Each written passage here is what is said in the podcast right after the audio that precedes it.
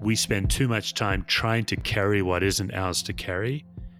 And I think it's more of a response of our own anxiety because we want to relieve people of pressure.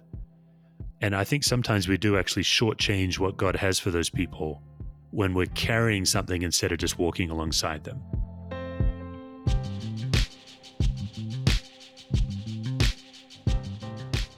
Welcome to another episode of the Right Side Up Leadership Podcast. My name is David Bloom, and I'm excited about today's episode. Just before we get into it, uh, we want to thank you for listening along with us. We've been so encouraged by the support that we've received and the reviews that you guys have written and the, the ways that you've shared and talked about the podcast, whether you've shared it with a friend personally or on your social media page or you've shared the link.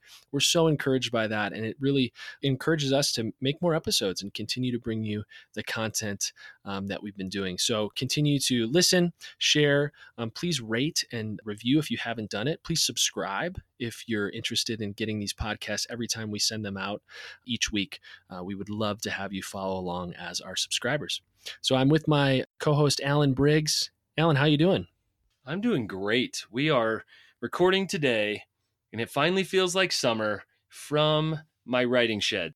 Kind of a man cave of sorts mm-hmm. on the mm-hmm. side of my house, and we're actually accompanied by my dog, Cleo, today. So just the three of us taking on the podcast.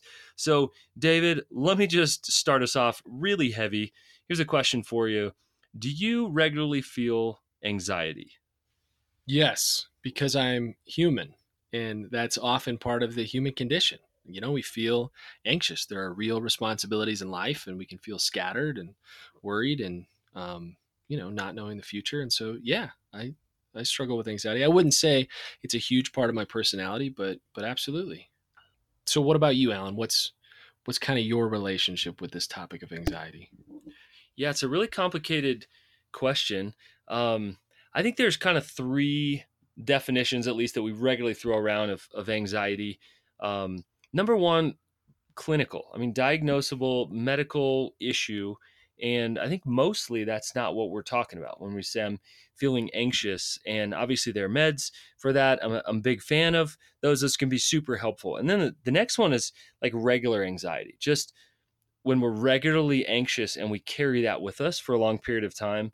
And then I think the easiest to understand is just the, the feeling of I'm feeling anxious. This decision is making me feel anxious right now. Or, man, I'll feel better once I make this. And you kind of feel better later. So I think, um, yeah, I think we as humans carry that. And you're talking about the human condition. What about the leader condition? I mean, there's just so much that affects us and impacts us that other people around us are carrying. I think about uh, my kids and I think about kind of the fears that are multiplied there, the people that I lead over. I think about finances and provision. And so, um, absolutely. I mean, I don't like to admit to that. I'm kind of more of a happy go lucky guy, but um, but truthfully, kind of you know certainly some of that regular anxiety uh, on a regular basis seasons where we th- we talk about stress, we talk about the need for rest. Uh, I realize sometimes that I've been running on a level of stress and sometimes anxiety, and certainly over decisions that that we make. Yeah, when we talk about it from a leadership standpoint, um, there's this kind of this biblical definition of anxiety that's really helped me. If you trace back the the Greek of of what Jesus, um, the word that Jesus uses for anxiety, really it means like to be cut apart or to be scattered or to be pulled apart in different directions. Mm-hmm. And that's how leadership feels, right? You have all these different responsibilities and sometimes competing priorities, and you know you don't know which decision is the right time to make or, or what should draw your attention or how you should spend your time. I mean, there's all sorts of things pulling at you, and you feel like you you know need to compartmentalize something to just make it work to not feel that anxiety and there's tensions in leadership and um, that's part of navigating that that scattered feeling of anxiety in leadership. It's such a helpful definition because we have a divided heart often whether it's decisions whether it's knowing that we need to do something hard uh, conflict we feel that division within ourselves. So i think that's a really helpful topic and we're committed to talking about the hard things here so i think it's i think it's easy to throw around the buzzword of stress like that's just kind of become the new busy like stressed is the new busy of yeah i'm busy and of course i'm stressed um, but i think anxious is more helpful because it doesn't roll off the tongue as easy and i think this is a, a super crucial conversation that we're having today and so if you're listening along no matter what level of anxiety that you're wrestling with, this is a good one. I talked to Steve Cuss, and Steve is a pastor. But below that, Steve has some incredible experiences. I mean, from the heart of the ER, he's talking about death. He entered his ministry literally processing death and dying as a very young man. And I absolutely loved his book, Managing Leadership Anxiety. So that's a conversation today. Um, I do want to spin it just a little bit differently. Today, I encourage you to have a conversation after this podcast with somebody. Don't just listen to this, have a conversation with your spouse or a close friend and ask them. Because I think many times we think, no, no, I'm going to be okay. I'm just stressed right now. I just need a vacation or some fun. And truthfully, we need to be talking about anxiety on our teams. And so we hope to kind of get in the way today with this conversation um, so that you guys can have those conversations on the other end of it. So without any further ado, we jump into this much needed conversation on Steve's crucial book, Managing Leadership Anxiety. Well, guys, I'm really excited about our guest uh, today. He's a pastor and an author, but beyond that, he probably has the coolest accent of anyone we've had on the podcast uh, thus far. Steve Cuss uh, is here today, and we are going to talk about anxiety in leaders today. I know you're not feeling that. Anyone listening isn't feeling any sense of anxiety or overwhelm, of course. You're asking for a friend, but we're excited to ask questions in this. Steve, thanks for coming on the podcast today, man. Yeah, thanks for having me. Yeah, we're going to have uh, good times with anxiety. yeah, awesome. Let's talk about anxiety. So, obviously, you're you're not from Texas. Uh, where are you from? Give us sort of your journey into here, uh, and and then your journey into needing to write a book on leadership anxiety. Yeah, great. Yeah, thanks so much for having me on. So, yeah, I'm not from Texas. I'm a bit further. I'm a true Southerner. So, I was born and raised in Perth, Western Australia. And um, the short story is I grew up completely unchurched. None of my immediate family or extended family have ever really had anything to do with church. And when my older sister was in high school, uh, she became friends with a girl who was just this natural evangelist. So Elaine is this lady's name. She took my sister to church. My sister came to Christ, and then my sister led her little brother. That's me. And so my sister and I are the only believers in our family. Um, so uh, when I got older, trying to choose a vocation, I really felt a strong calling to ministry, and for a whole bunch of reasons, chose to come to the United States. I I was basically theologically illiterate uh, when I came to college to become a minister. In fact, I remember um, they gave us a Bible entrance exam. They, they wanted to figure out, you know, how much Bible do you know coming in, and then how much Bible do you know when you graduate. And I got a twenty two percent coming in um, I couldn't put Abraham, Isaac, and Jacob in the correct order, for example. Was just a total, was all zeal and no knowledge. So that's why I moved to America. It was for college. And then um, a little down the road, I did seminary. And between college and seminary, I had this one year opportunity to become a trauma chaplain. And I was 24 years of age. And it was in my trauma chaplaincy and my hospice chaplaincy that this whole book and this whole uh, thing that I teach on leadership anxiety really came about. So basically, I am in some ways a fairly, I would say, boring, predictable, stereotypical lead pastor. I'm white, tall, I'm uh, type A, I'm entrepreneurial, I like to get it done. And so I took all of, and I, have been affirmed, you know, through my teenage years as a leader. So I, I, I had that as a self proclaimed identity. And I took all of that into hospital chaplaincy and in many ways really fell on my face because you, you end up in a room with people in deep pain and people in the worst moments of their life. And you end up in those situations multiple times a day as a chaplain. In fact, my very first day on the job was a 28 hour overnight shift. Uh, and the day before, I'd been on my honeymoon. So I was totally green going in. And all of these type A, get it done, fix it type entrepreneurial tendencies all kept getting in the way of being an effective chaplain. And what I had to learn is that I've got all this stuff boiling under the surface in my life that's getting in the way of my ability to be present to people in pain. And so, if I can start to notice what's going on under the surface, I can actually uh, go from it having me in control to me actually being able to manage it. And so, really, my year of chaplaincy, I mean, I probably attended to I, I, 250 deaths, maybe, like just an, it was an onslaught of death and trauma. And that year really taught me a lot about myself and um, all the things that a leader does to make up for the fact that they actually don't know what to do.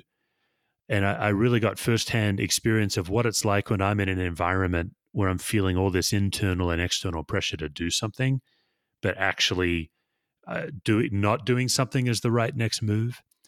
So I did the chaplaincy thing. It was intense. And then I left and went into ministry, church leadership, and I've had ser- several roles. And I was really surprised to discover that all of those same lessons in chaplaincy actually uh, are required in church leadership too. That, that I've got all these things bubbling under the surface that basically block me from being able to be present to people and to God. And so, if I can notice those, and if I can also pay attention to how it's happening in other people, through a thing called family systems theory, then I can really lead in a whole other gear. So that that's kind of my early story of how I came to Christ and how I came to the states and how I ended up, of all things, in um, in a trauma hospital.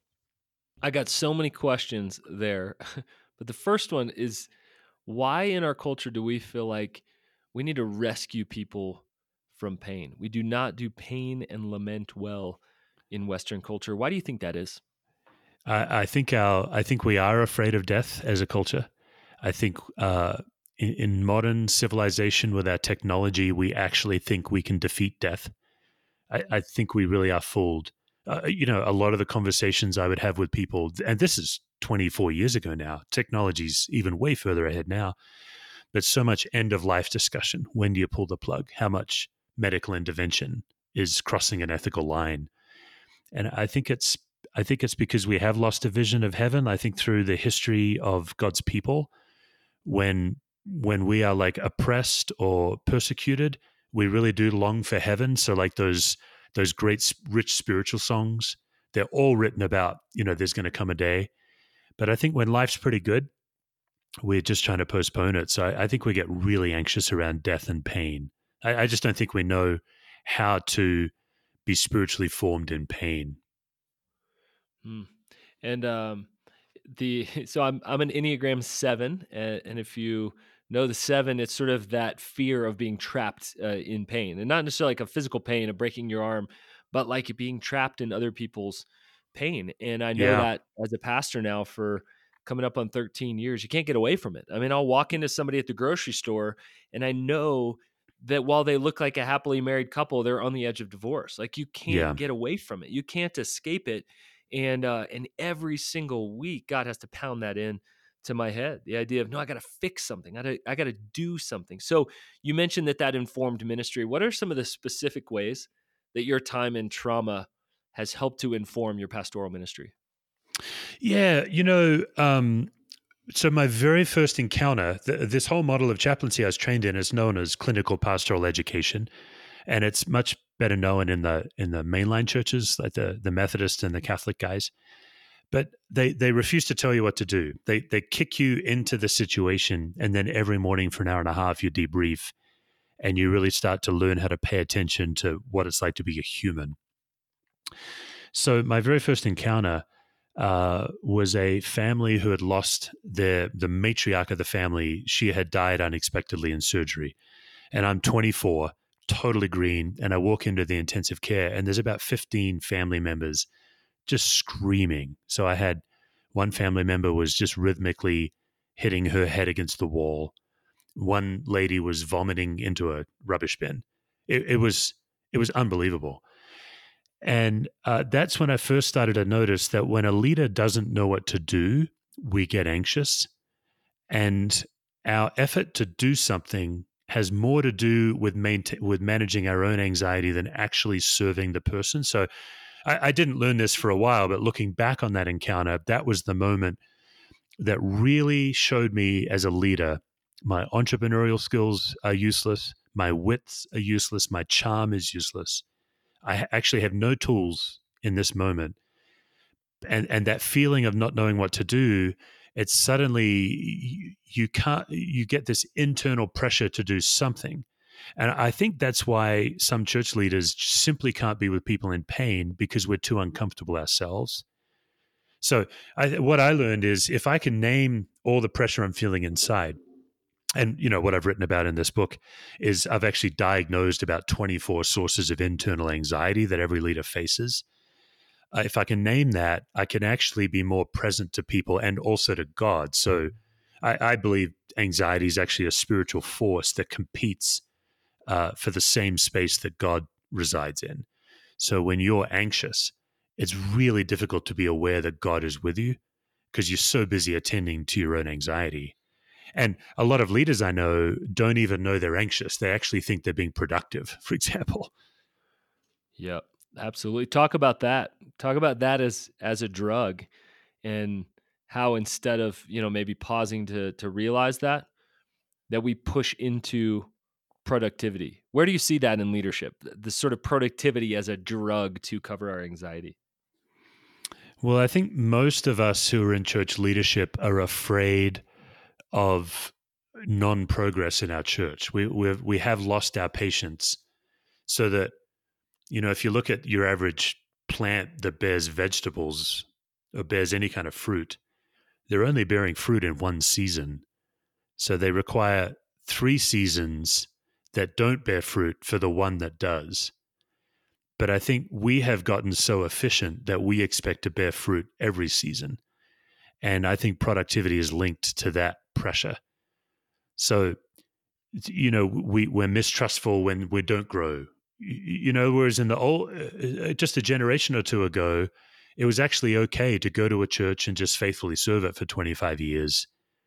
Now I think we have all this added pressure of faithfully serving the church and growing it and being noticed by some conference that wants to now bring us to come and tell them how we did it so that we can stand on a giant stage while people stare at us and say it wasn't me it was god you know like to we, yep. we want to figure out how to look humble in front of other people yep. so i just think we carry all these pressures now that i don't think our predecessors carried as much wow so many good nuggets there um, on this podcast we talk about ridiculously practical things we host the conversation, call the party.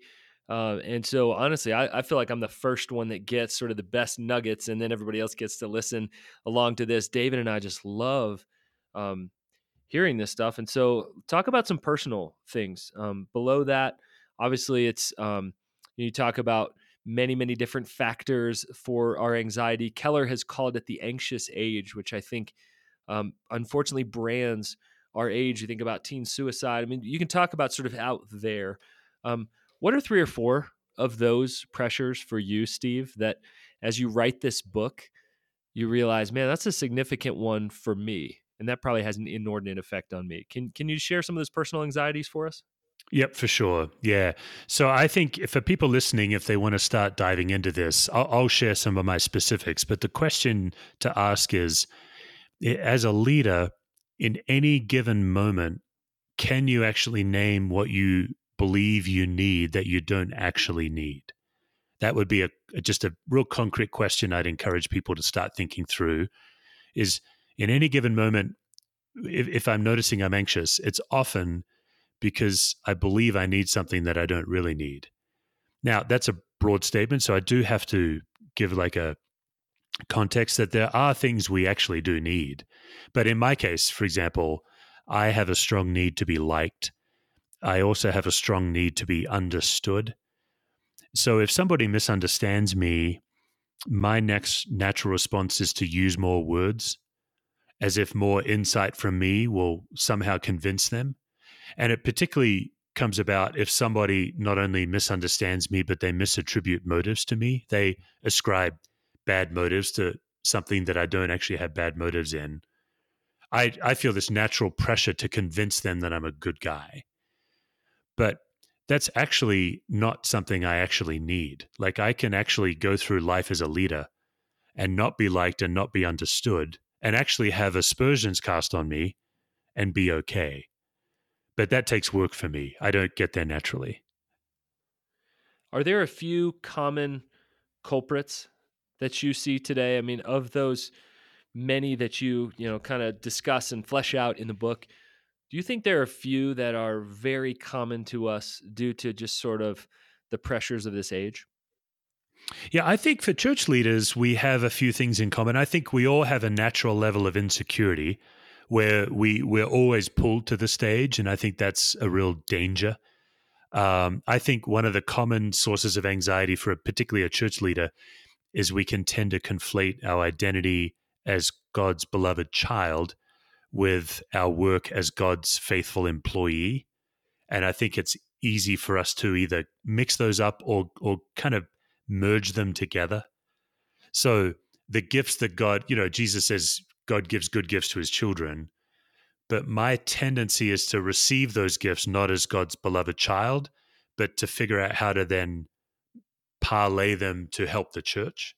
So instead of becoming a recipient of God's gifts, I only become a conduit, you know, stuff like that. I think that wears a leader down and makes us anxious. And then uh, in the book, I actually get into very specific sources of anxiety that make anybody anxious. So it's not just about church leadership. These are the same sources that make a parent anxious, for example. So one classic source would be a double bind, where uh, either you put yourself in a double bind or somebody puts you in a double bind and you don't know it's a double bind. You just know you're anxious so I have about, I think I have 24 sources of anxiety that generate anxiety for any person. And by by knowing and naming what it is, you actually gain power over it. So I could dive into any of those, like the double bind. I could give an example of what that is, for, if that would help. Sure. Yeah. And maybe maybe more specifically, um, let's talk about pastors. Um, what do you think are some double binds that we often get ourselves in? Yeah. So uh, so here's what a double bind is. If if Jimmy is coming down for Christmas morning and there's two gifts from his parents and they're two shirts. They're the same company, they're the same type of shirt. Let's say they're an Eddie Bauer flannel and one is red and one's blue. And then later when he comes down for Christmas dinner, his dad says, and he's wearing the red shirt. His dad says, "Well, what was wrong with the blue shirt?" That's a that's what a double bind is. Is no matter what you choose, you lose. So I think pastors put ourselves in double binds. Like one of my double binds is I love to preach. I love to preach off the cuff. I tend to have a spontaneous, even though I have a manuscript, I can tend to be spontaneous. I'm also, I, I'm an Enneagram 3, so I tend to work the room. And I have at the same time a desire to be liked and understood. That's a constant double bind. You can't have both when you preach the way I preach. I'm I'm gonna ruffle feathers and I'm gonna be I'm gonna say things I don't always mean. So that's an example of a double bind. Uh, oftentimes, people can put us in a double bind when they come for help, but they don't actually know what they want.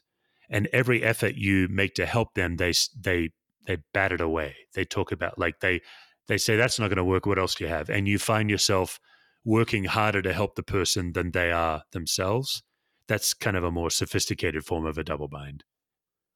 Hmm.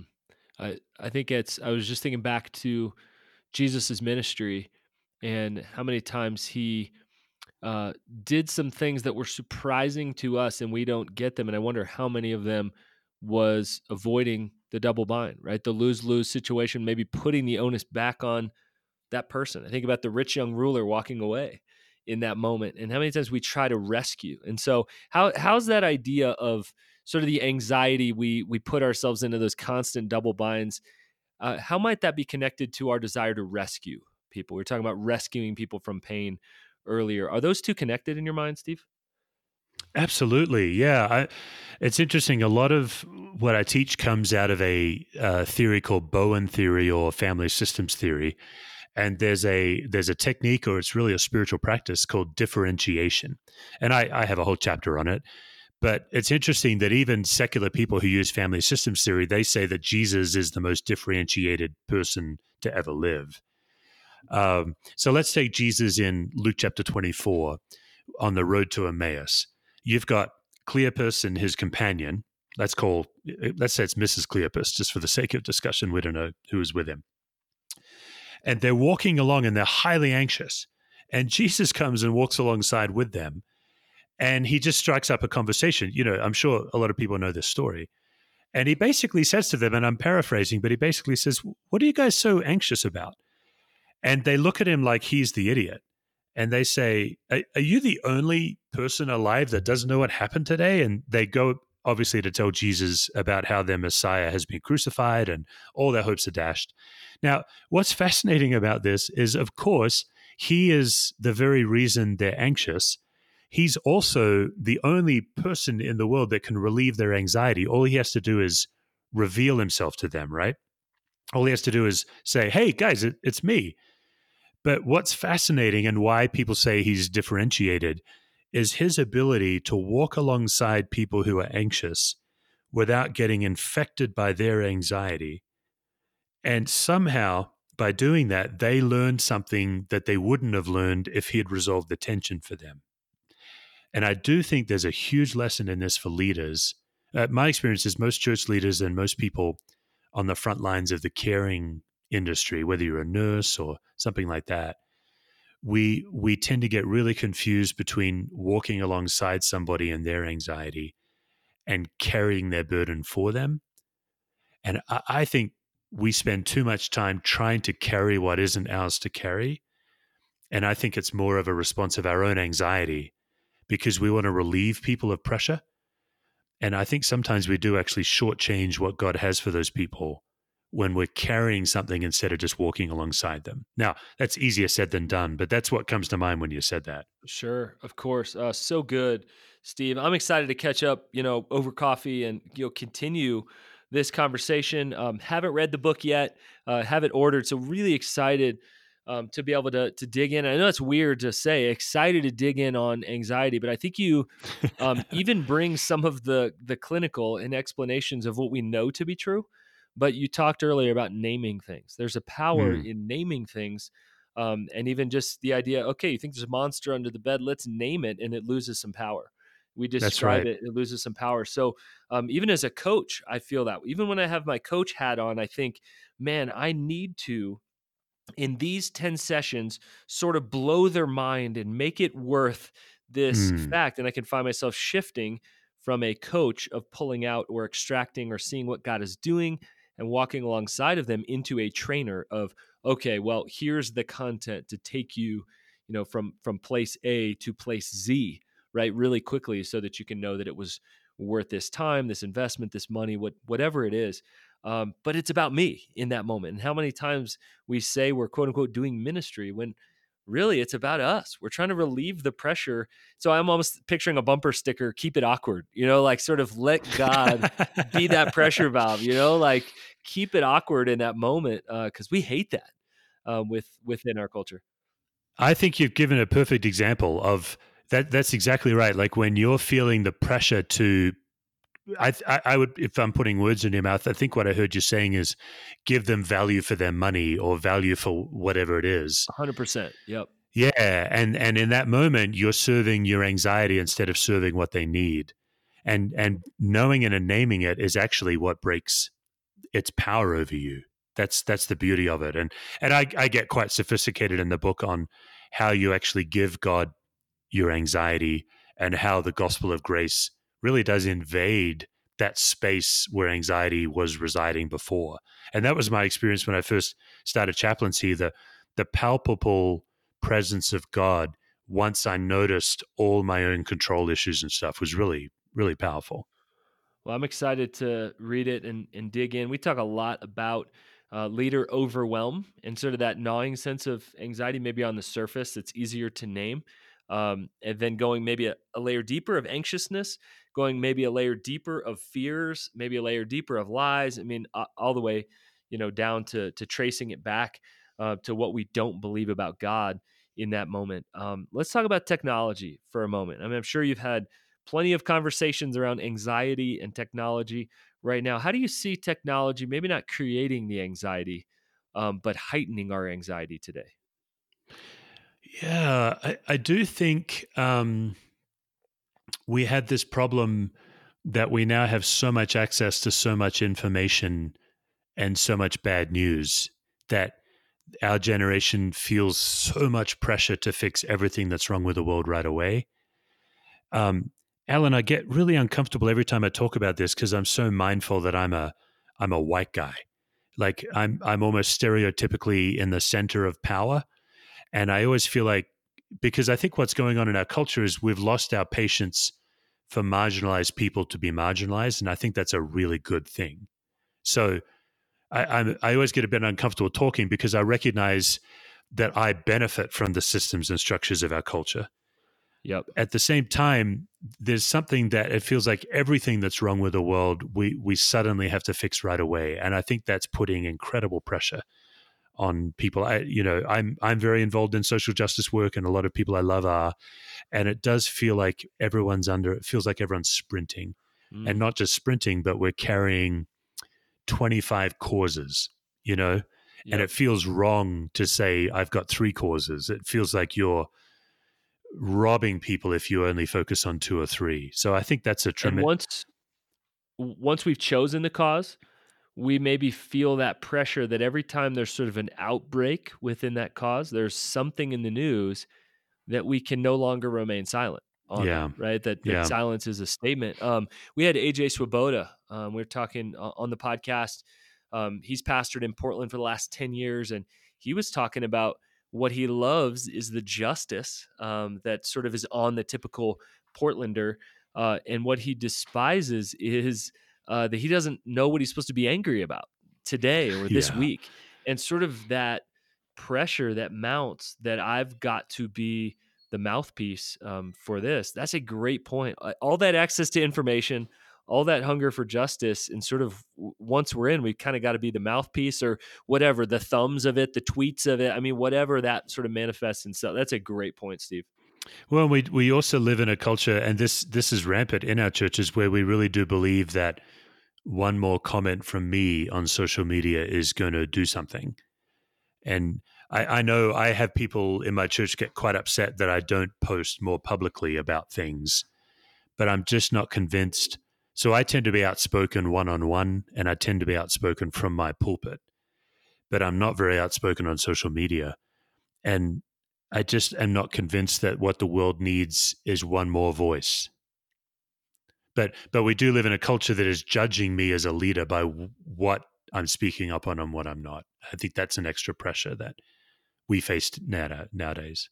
Mm, that's good. Uh, what are what would you say are some practical ways where um, you know obviously we have smartphones we have access to to things i think we should inhabit the space of social media what are some ways we can peel that back to lose a little bit of the power and therefore some of the lingering anxiety in us as leaders yeah, I'm totally old school on this. I, I think there's tremendous power in paying attention to your physiology and um, I, I encourage leaders when I train them in this to become extremely impatient with their anxiety. I think what happens is we all carry a level of anxiety we're not even aware we're carrying. And then what I do with my materials is it's kind of why we call it good times with anxiety. I actually show you the anxiety you're carrying and then you feel terrible. But after that terrible moment, really encouraging people don't tolerate it anymore like you don't have to live with it i i have a facilitator that helps me with my material and he tells people in his class he's like you know you keep telling me this is hard work but that's because you're not aware of how hard you're working now you know before you were aware of this stuff you were still doing hard work you're just used to it um I used to do a lot of work in uh, helping people get out of domestic violence. I used to work at a church in Las Vegas, and that was a huge piece of my ministry. And it feels the same. It feels like eh, if, if so, we use rather stark language to talk about anxiety when I teach this. Like, think of anxiety as a as your abuser. It's not. It's a harsh taskmaster. It never leads you to peace. So I encourage people to start physiologically, figure out where it starts. Is it your spinning mind? Is it your racing heart or is it your tightening gut? It, it always starts in different places for each of us. But once you figure out where it starts and you become impatient, you can actually intervene much earlier. And then I think for a leader, uh, you know, what do you think you need that you don't actually need? I think is a good next step. And then what is yours to carry and what is God's to carry? And I think for leaders who think that by jumping in and over functioning we're always helping, it helps to reframe to see that sometimes in our best efforts, we're actually sabotaging God's work because we're shortcutting somebody's journey by relieving their anxiety. So I think it's always good for us to ask what is mine to carry and what is this other person's to carry? And am I actually carrying something that is someone else's? And my experience with leaders is let, us say you have an employee who's under functioning. You know, we believe the lie that one more meeting and one more coaching session from us, more insight from me is going to do it. That's uh, that's why half of my book is all family systems theory is how to pay attention to recurring patterns in people and in groups and how to pay attention to how your best efforts are actually making it worse. Those those would just be some next steps, I think. That's good, and it it triggers a lot of thoughts. My wife and I do a lot of training around the enneagram, and you know the head center, the heart center, and the gut center. Um, but that even takes it a step further of where do you first sense your anxiety within your body. I think we're pretty connected, or uh, we're we're so connected with technology that I think we are disconnected with what we actually feel. What yeah. with, with our body, we're literally disembodied and go, whoa, like I don't even know what I'm feeling today. When somebody says, you know, how are you doing? And, you know, besides, you know, the classic American treatment of, you know, great, fine, whatever our answer is, huh, I, I don't even know. So talk about um, self awareness a little bit. What are some ways to kind of cultivate a self awareness if if we don't even know where we're feeling anxious? Where do we start with that, Steve? Yeah, that's a great question. I think you do start physiologically. I think I think almost every one of our listeners could actually identify right now. Does my anxiety start in a spinning mind, a racing heart, or a tightening gut? And I think that's the beginning of self awareness because some of our listeners are going to say, oh man, I don't know, it's all of them. But that's because it's gotten to all of them by the time they even know they're anxious. So where you start is definitely to name where it starts. So for me in my life, it's a spinning mind. And it's interesting. I've I've had several people who are uh, quite studied on the Enneagram. They mention the correlation, but I'm an Enneagram three, which I believe is the heart center. Is that right, Alan? Uh, yes. Yep. The heart yeah. center where it tends to feel shame when we don't perform and those kind of things. Yeah. So that's accurate to me. But my anxiety starts in my mind. I, my solution to anxiety is to think harder about it.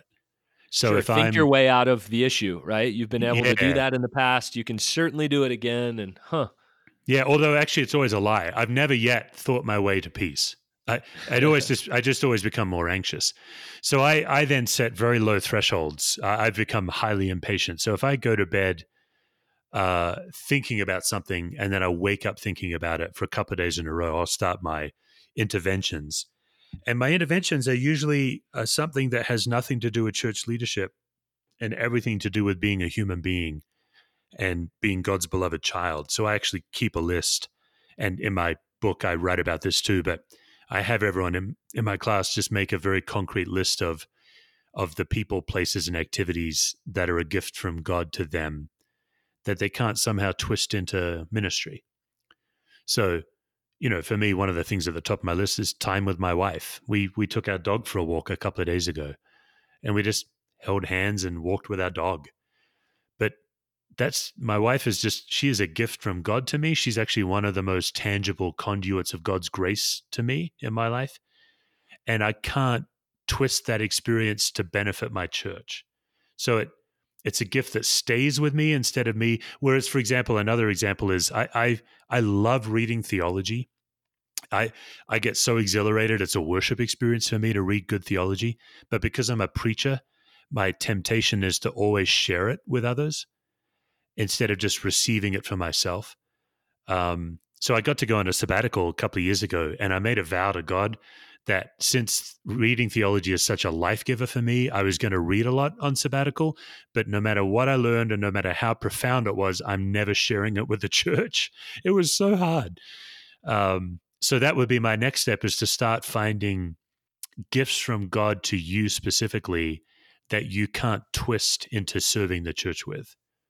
That's great, Steve. Uh, I think many times we struggle to be human. We define yeah. ourselves as we're leaders, leaders yeah. forgetting like we're actually a human first. Why do you think that's such a big struggle? I mean, leaders across fields, right? Entrepreneurs, yeah. people that are in the healthcare industry, people that own businesses. I mean, friends of mine would all say that to be true. Why do you think in our culture today that is sort of the issue for leaders? Is we just struggle to be human? Yeah, I think it's actually fairly simple. I just think it, we're deeply infected, but I just think we live in a culture that believes our identity is anything other than human or son of God or daughter of God. So, you know, when I was a teenager, I was really lost. I was really insecure. I, I was a late bloomer. And I'm, I'm 16, 17, 18 years of age when I first started to feel good at something. So I, I remember going through elementary school and high school and watching my friends not only be affirmed for being good at something, but I could see it in them that they felt good at something. Like my friend Andrew was really good with girls. He knew how to talk to girls, and I didn't know how to talk to girls. And this other kid was good at sport or whatever. I was affirmed after high school as a leader. And boy, was that like that, that affirmation filled a void in my life. And so now I see myself as a leader instead of as a human. I think that's one of the reasons why. That's good. And um, Rohr writes about that. Uh, Father Richard Rohr writes about yeah. You know that many times um, our presence in the stage, uh, and many times as spiritual leaders, um, is because we didn't feel affirmed in in other ways, and just how dangerous that is when we spin that. Um, similar to you're talking about our anxiety, uh, may have nothing to do with actually serving them, but sort of rescuing us from this feeling I don't know how to handle. Um, Steve, we need to have you back on the podcast. This is such good stuff. Um, and we can, you know, talk for hours. I know you do a lot of teaching around um, this space. Uh, just, just a couple of things personally. We always ask uh, about your own life. How do you stay healthy in the midst of that? Besides, you know, walks with your wife uh, and your dog, and seeing where your anxiety starts. Uh, what are some really practical ways that you yourself stay healthy first as a human and then as a leader? Yep. Yep. So I, I definitely keep a close watch on this identity mix up.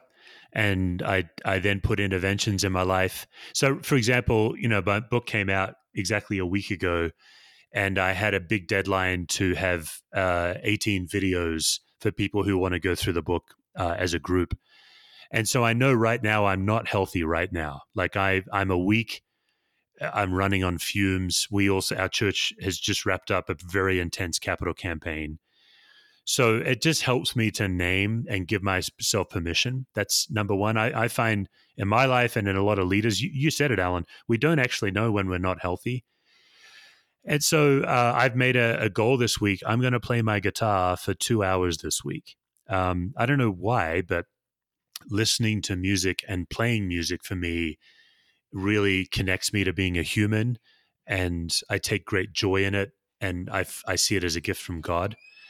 Uh, I've I've not been exercising well lately with all these deadlines, so I've made a goal this week. So I basically I'm becoming less productive this week to become more human.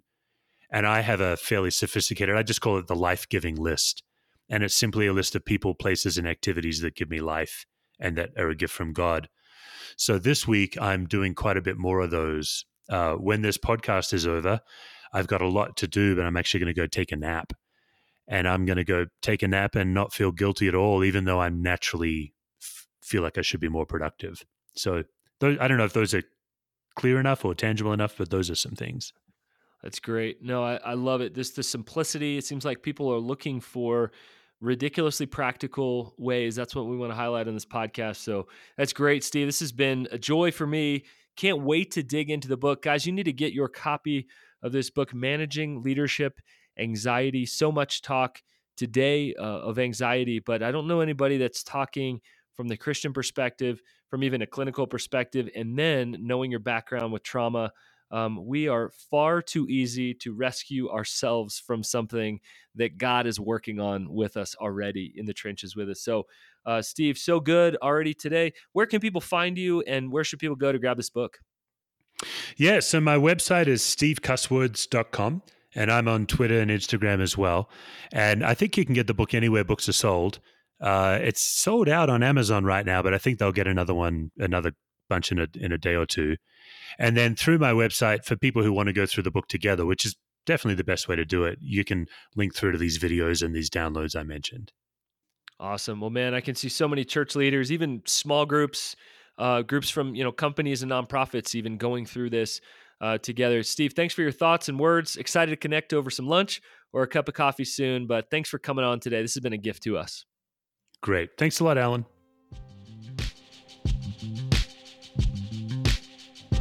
Everything in this episode is just so timely that we are an anxious culture. Uh, leadership is is anxious. Social media and our connectedness and constant bombardment of information is anxious. And so, whether you're a leader, um, whether you consider yourself a leader or not, anxiety is a part of this world that seems like it's constantly um, spinning uh, too fast for us. So, we're going to end this episode short and sweet with a couple of questions. Um, the first is Where does your anxiety start? With a spinning mind, a knotted gut, or a racing heart? As Steve pointed out, it's so important to be able to identify where it where it begins so that we can have the self-awareness to know when we're actually experiencing the anxiety in our lives because often it just it goes unidentified. We're asleep to our anxiety. So, is it in a spinning mind, in a knotted gut, or in a racing heart? And then the second thing is when you identify that anxiety in your life, um, how will you remind yourself of your identity? How will you remind yourself of your identity as a human being, as a child of God, as a son or daughter of the living God? How will you remind yourself of your identity? Thank you for listening to another episode of the Right Side Up Leadership Podcast. Um, we're so thankful for you as our listeners, and um, we're excited to bring you more and more content. So we'll see you in the next episode.